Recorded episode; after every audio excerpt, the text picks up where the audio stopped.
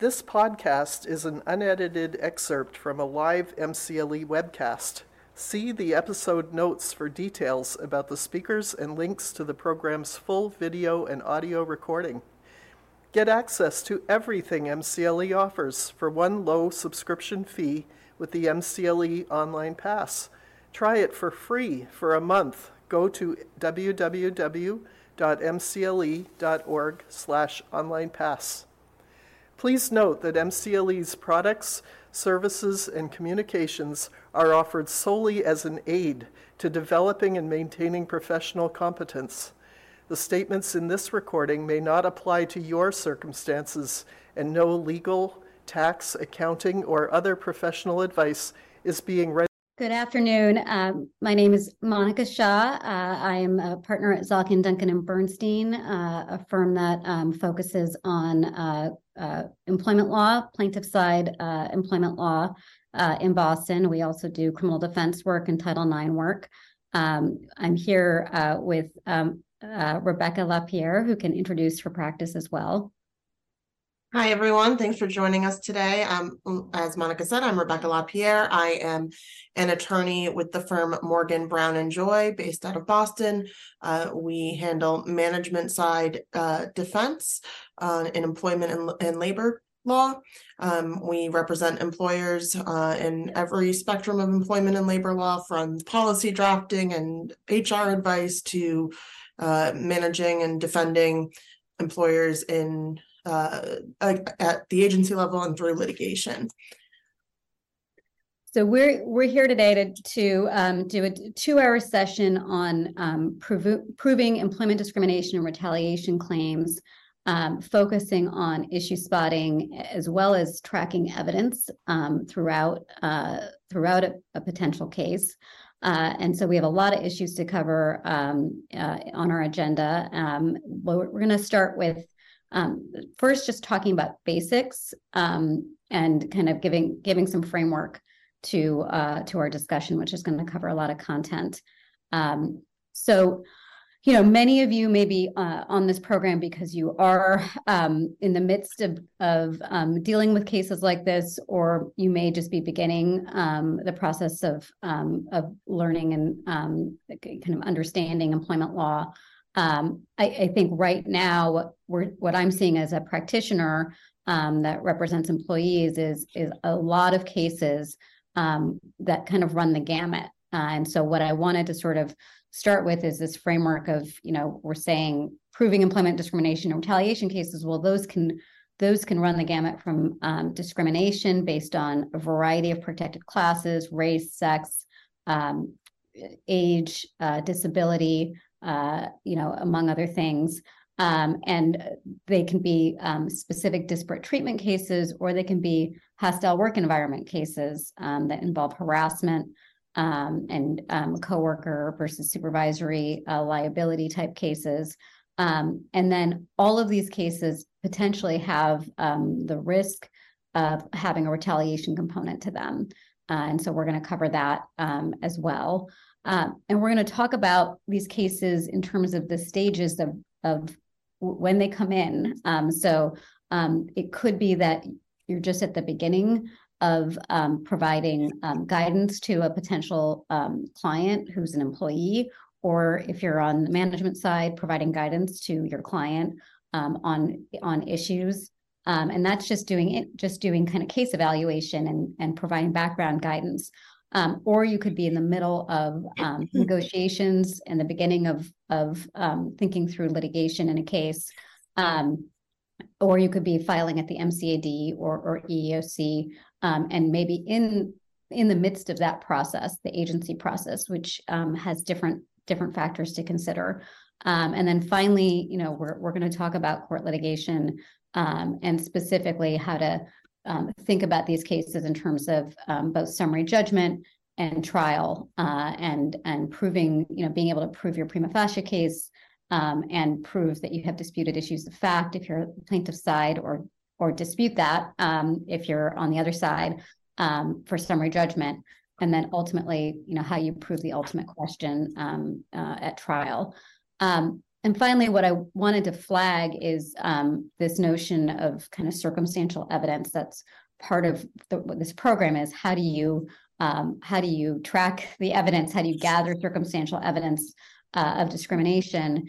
And um, that's one of the key key things that we talk about as lawyers in these cases is um, is how do you prove discrimination when discrimination isn't as overt um, these days? And so one one thing to really focus on and, and make sure of is that you're not missing the direct evidence of discrimination. There are types of cases out there where um, where the, discrimination is direct and you may not need to go through this whole process of um, burden shifting that we're going to talk about um, shortly. So um, I've I've noticed over the, the years that you know pregnancy discrimination cases can be more more overt, and you may not need to prove those with circumstantial evidence as much um, as well as age cases. Um, and so we're just wanted to flag for you that um, that a lot of our focus in this um, in this two hours is going to be on circumstantial evidence, but you shouldn't forget about um, the fact that there may be a text message that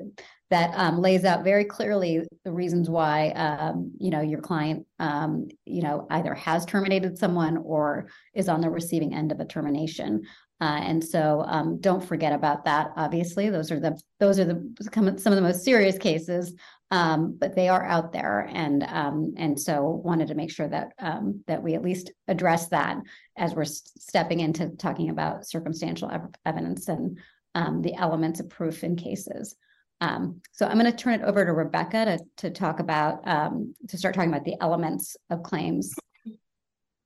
Thanks, Monica. Um, yeah, and you know, like Monica said, we're going to be talking a lot about pretext and circumstantial evidence. Um, and if there's if you have any questions about that or when uh, evidence might be more direct, um, we're happy to answer those questions as well.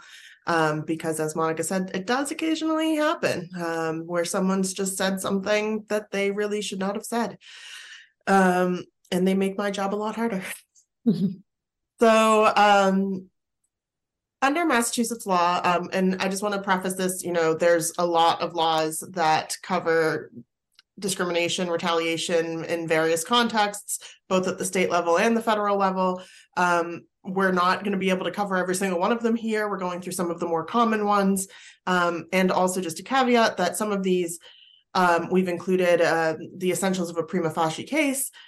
That said, those can vary depending on what court you're looking at and who's writing an opinion. So um, just keep that in mind as you're as you're listening and reviewing these um, examples that we've provided.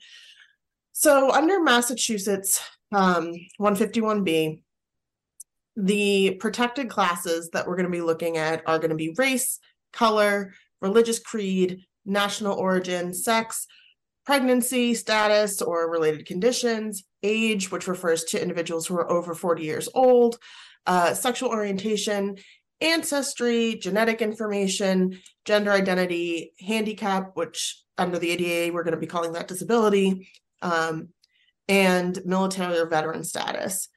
Uh, if you have a claim coming in as a defendant, or if you are filing a claim as a plaintiff, um, at the at the initial stage, you're going to be the complainant um, as the as the filing party, and you're going to be filing that with the uh, Massachusetts Commission Against Discrimination.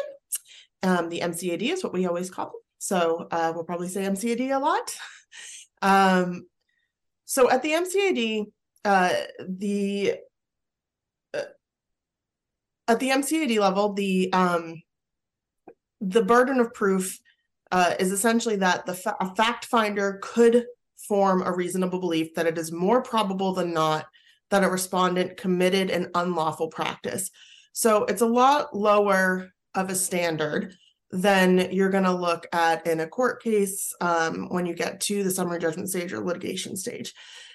And at this point, essentially, you're just trying to either prove or disprove that it's more probable than not that something unlawful occurred.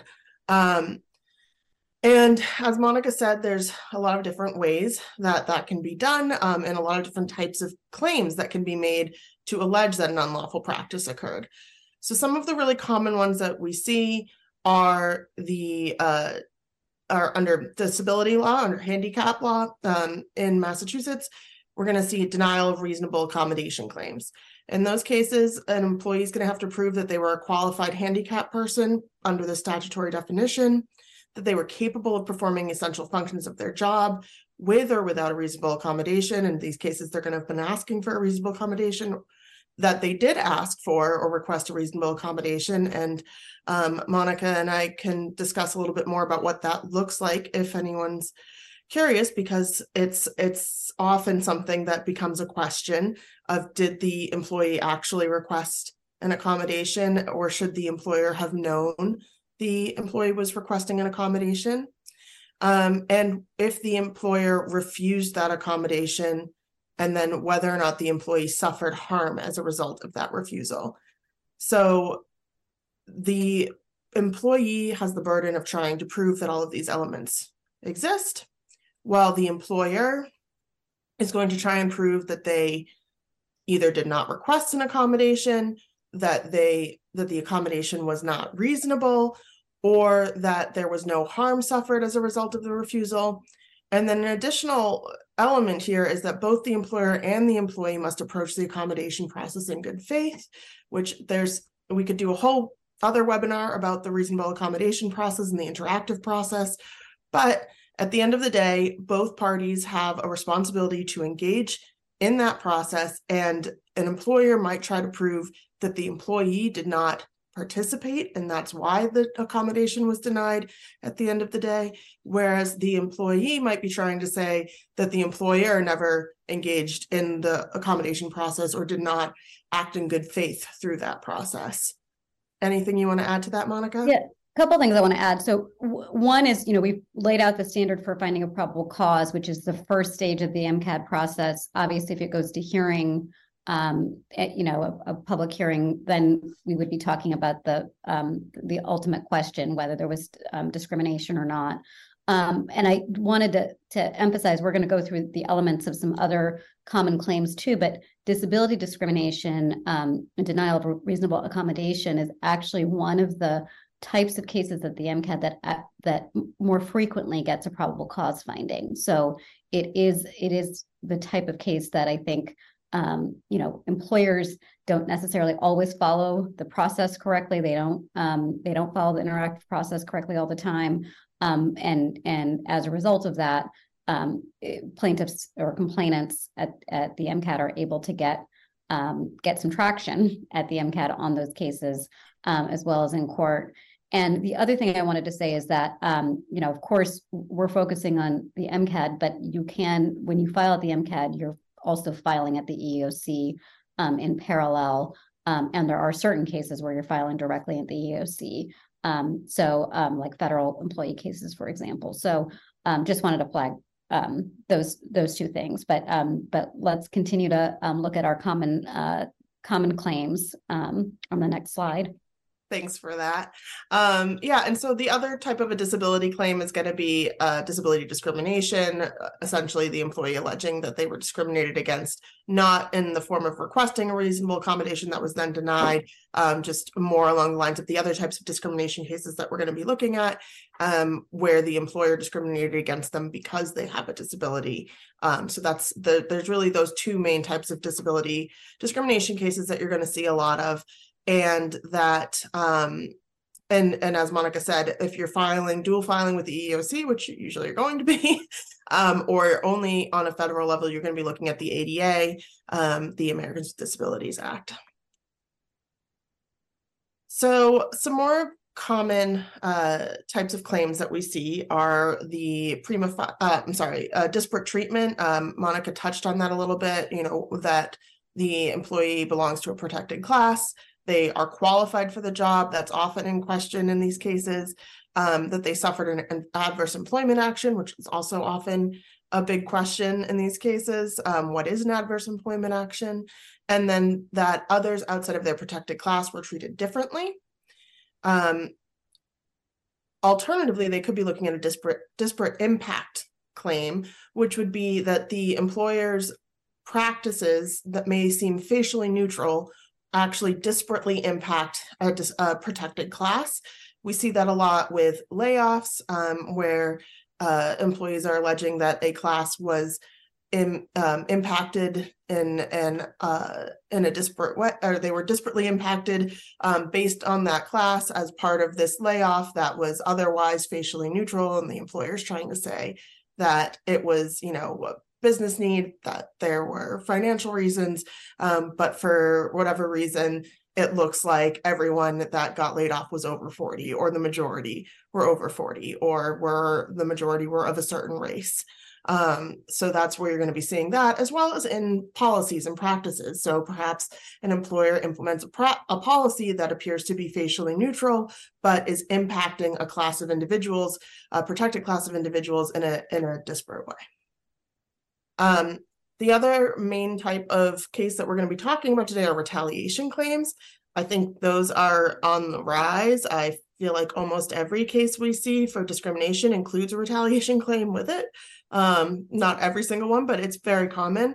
Uh, and a retaliation claim is when an employee is claiming to have engaged in protected conduct, um, which often, if they're claiming discrimination, they complained about discrimination or are alleging that they complained about discrimination to their employer, which would be the protected conduct that they then suffered some adverse action and that there's a connection between the adverse action and the con the protected conduct um, all of these types of cases that we're talking about are going to be subject to what's called the McDonnell Douglas burden shifting framework. This is what Monica was discussing earlier, where if you have really direct evidence where someone's put in an email or a text message something that is blatantly discriminatory um, and explaining the reason that they did something was based on a discriminatory motive, you probably aren't going to need to get to this point.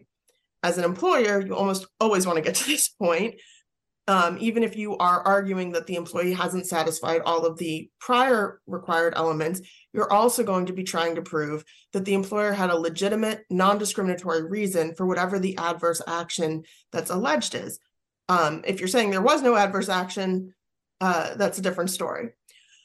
But if you do have an adverse action, for instance, the employee was terminated from employment or uh, demoted, um, suspended, things like that, you're going to want to be proving that you had a legitimate non discriminatory reason for that. If the employer can do that, then the employee must show that the employer's stated reason is merely pretext. And that's when we start getting into a lot of this circumstantial evidence. Um, we also have hostile work environment claims, uh, which, you know, where at that point you're looking at whether or not there was this environment that was pervaded by harassment or abuse, as the court has said, um, that's resulted in intimidation, humiliation, and stigmatization. Uh, and that poses a formidable bar- barrier to the full participation of an individual in the workplace. Um, on the employee on the employer side, we're going to be trying to show that it was even if something happened it wasn't enough to establish a hostile work environment or that nothing happened at all so there was no hostile work environment or that it was just an employee who didn't like the you know day-to-day functions of the job that aren't you know necessarily hostile but you know work isn't always the most fun place to be um, so with those cases you're looking at the severity the frequency things like that and um, and on the employee side, you're going to be trying to prove that comments were made, conduct occurred that was frequent and recurring and problematic uh, in a lot of ways. Um, and often in a hostile work environment claim, you're also going to be looking at constructive discharge, which is when the employee claims that they had no other choice but to resign from their position because the work environment was so terrible that they absolutely could not stay there any longer. Um, and so the standard there that we're looking at is that the conditions were so difficult or unpleasant that a reasonable person in the employee's shoes would have felt compelled to resign. It's very similar uh, elements under a Title VII discrimination claim that you're going to be looking at if you're looking at the federal uh, laws here and again, often going to be alleging both state and federal law, looking at similar um, similar types of uh, uh, of elements. Um, I believe Monica, did you want to talk about Burlington Northern a little bit and the uh, the Yeah, so, that. so I wanted to sort of dig in a little bit more into um, talking about retaliation claims. So, you know, each of the, so Rebecca um, went through kind of each of the prima facie um, elements that are required um, for for certain types of discrimination claims. Um, and um, and we're going to talk a little bit about pretext next, which is um, you know how you how you get over the hurdle if you have just circumstantial evidence um, of proving um, uh, that your your case can um, that there's an inference of of uh, racial animus based on pretext. Um, and so we're gonna we're gonna talk about that shortly. But before we get there, um, just to sort of complete the conversation on retaliation elements, um, Re- uh, Rebecca went through that you need to prove that an employee engaged in protected conduct. Um, that protected conduct could be filing, you know, an internal complaint or a, a external charge of discrimination with the MCAD or the EEOC, but it could also be making um, making more informal complaints to your supervisor about a discriminatory environment. Could be objecting to discriminatory um, conduct, um, you know, or not participating in discriminatory conduct. So um, the protected activity can be broad. Um, and it's also important to remember that the protected activity can um, can can sort of continue. So once somebody files, for example, a, a complaint, an, an MCAD complaint, there's more activity that happens in the course of the case. So um, after you know after an MCAD complaint's filed, then it gets served on the defendant. Um, they have to they have to file a position statement. They may need to interview witnesses. Um, and a rebuttal gets filed by the plaintiff in, in many cases, or the complainant in many cases. In, in the course of that process, um, there is protected activity that the complainant may continue to engage in, um, talking to their own witnesses, um, submitting their their rebuttal, and uh, and so one thing that's important to remember is that that's all part of the course of protected activity that a complainant is engaging in, and when you're trying to prove the next elements um, that they suffered an adverse action and that there's a causal connection between the two, um, making sure that the chronology there is laid out because um, in many cases um, I've seen the employer missing that. Oh well, this case was actively being litigated in court um, during this time period when an adverse action happened. It and it happened quite close in you know chr- the chronology of you know a deposition of a major witness um, and so therefore it you know could be considered um, retaliatory um, in that way so we when i look at retaliation cases i make sure that i kind of look at the broad chronology of protected conduct um, and adverse actions and that the causal connection um, is you know that i actually kind of think through well what was happening with the case? What was happening with my um my client? And what um what what conduct was you know were they engaging in um in in pursuing their their charge and their complaint of discrimination? Because it's more than just the actual complaint itself. Um so that I wanted to make sure that that that we kind of explain the the I what I think is the broad scope of um, anti-retaliation protection um, to this audience.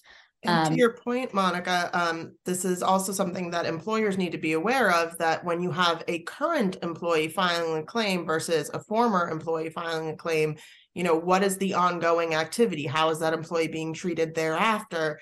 Because their complaint can be amended to add retaliation in if they end up being terminated later on, um, after they filed this charge and they're continuing to work for you. So you have to be very cautious, you know, even if there is perhaps conduct or, or disciplinary issues what you know how are you treating that employee and what are you documenting and and what's going on after the charge has been filed if they're if they're continuing to be employed with you Absolutely. I think that's that's an important distinction to make. I mean, some employees are no longer at um at the the um the employer uh and but and so maybe there's less risk of retaliation, although there is case law in Massachusetts suggesting that there's, you know, even post-employment, um, you know, employer an employer can be on the hook for retaliation, um, particularly if they're engaging in defamatory um acts towards the plaintiff.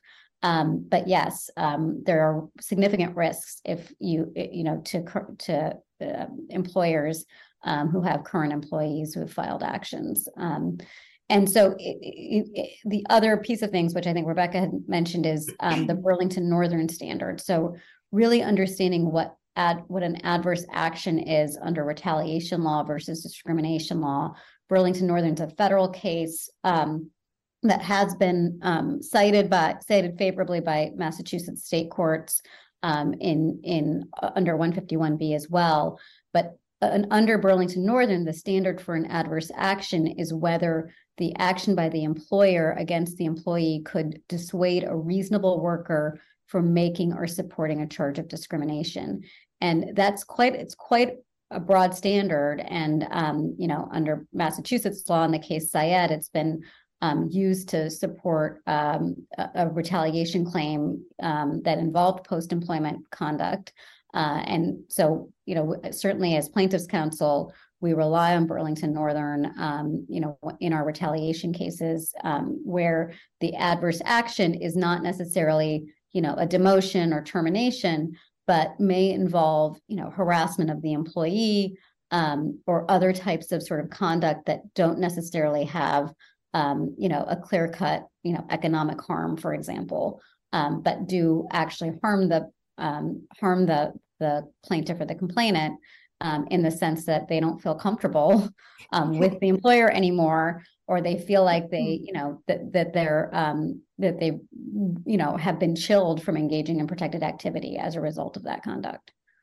And the employer side, you know, to that would be either to try and show that the that it would not be, you know, sufficiently um, uh, sufficient conduct to dissuade a reasonable worker. But then again, like Monica said, it's a very broad standard. It's a question of what does that mean exactly? Um, you know, as opposed to the severe and pervasive standard that we use in a hostile work environment claim. What are we looking at, at, at in terms of the conduct that would be sufficient? Um, and what conduct did occur, or didn't occur? Um, so we'd be looking at all of those elements um, on the employer side.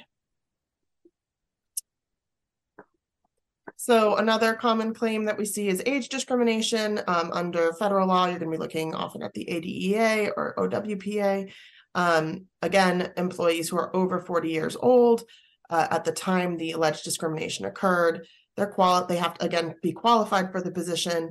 An adverse action occurs, and that the employer subsequently filled their position, demonstrating a continued need for services um, especially if you're going to be looking at an, an instance where the employer filled the position with someone who is sufficient or significantly younger than the plaintiff, that's going to be something that you're going to have a, a, a, major question over, you know, what was the reason for that and was it a legitimate non-discriminatory reason?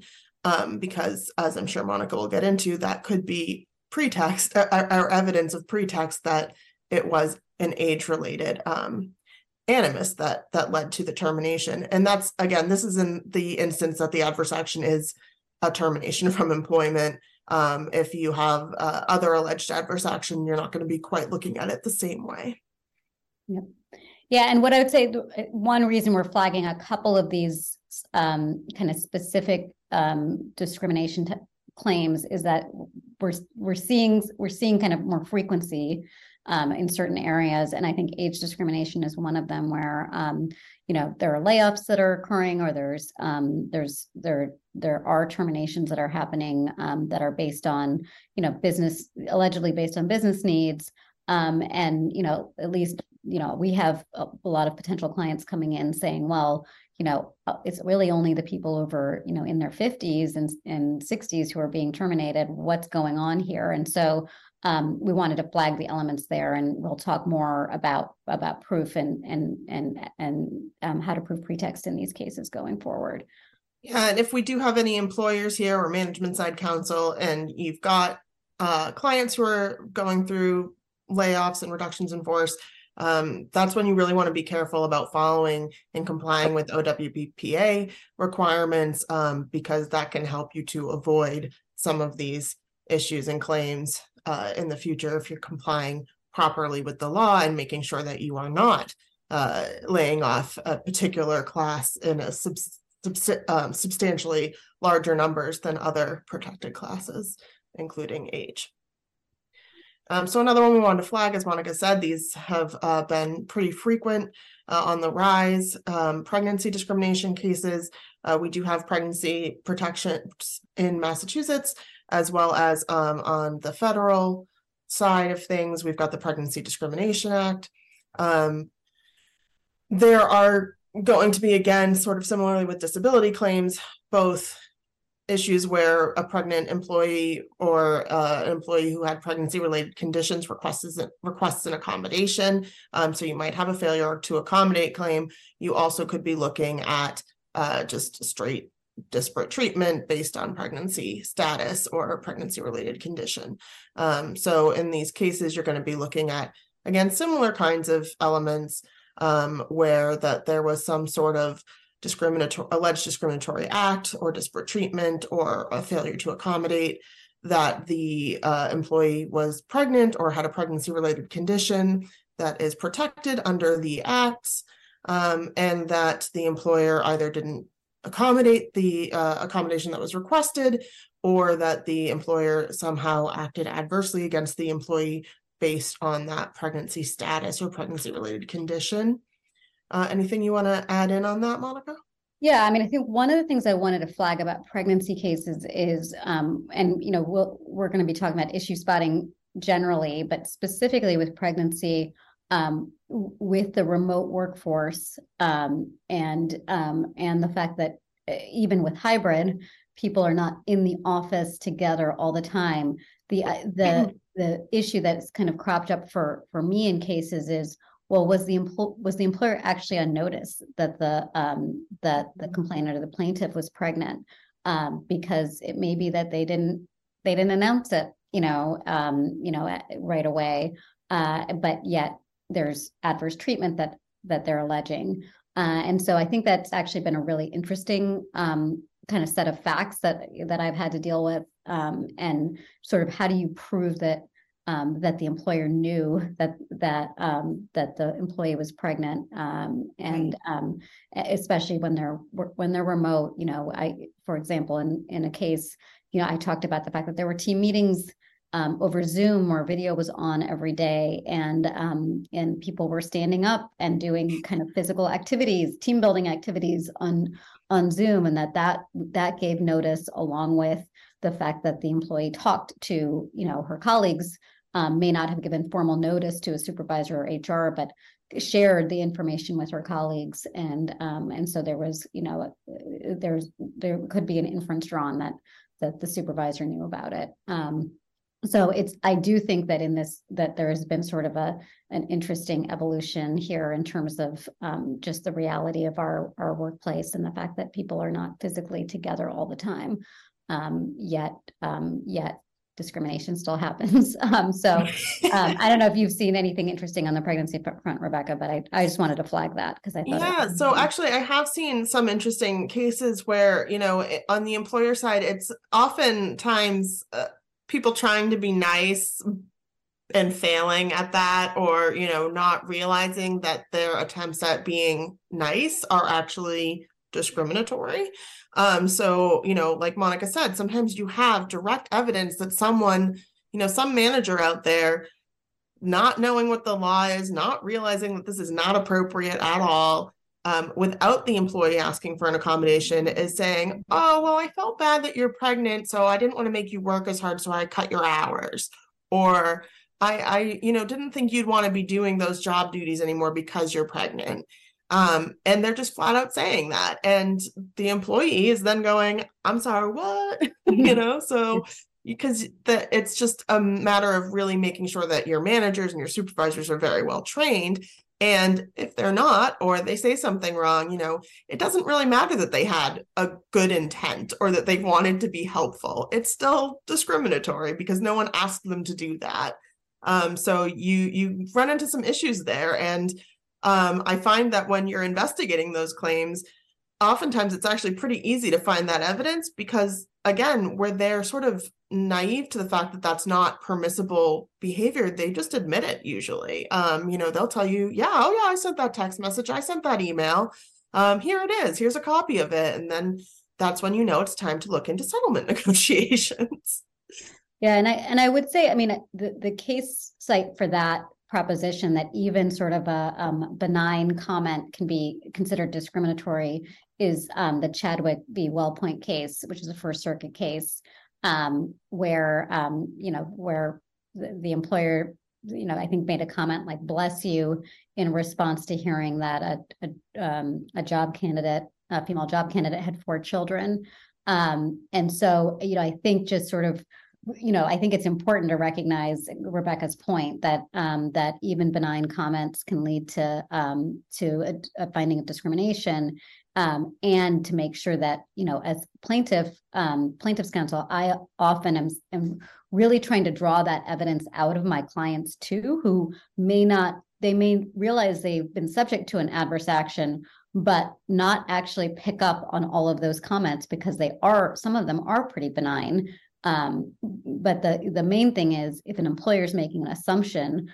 that you can't do the job because of your um, uh, pregnancy or disability or um, you know other factors, that's an assumption that's based on a um, you know on a stereotype and um, is not permissible under the law. And so um, oftentimes I'm trying to when I'm trying to get the evidence from my clients, I'm really trying to understand every little thing that's been said to them because they may not perceive some of the comments as being a basis for discrimination. They may perceive the adverse action, but not necessarily the comments. So um, trying to trying to make sure you're gathering that evidence is important too.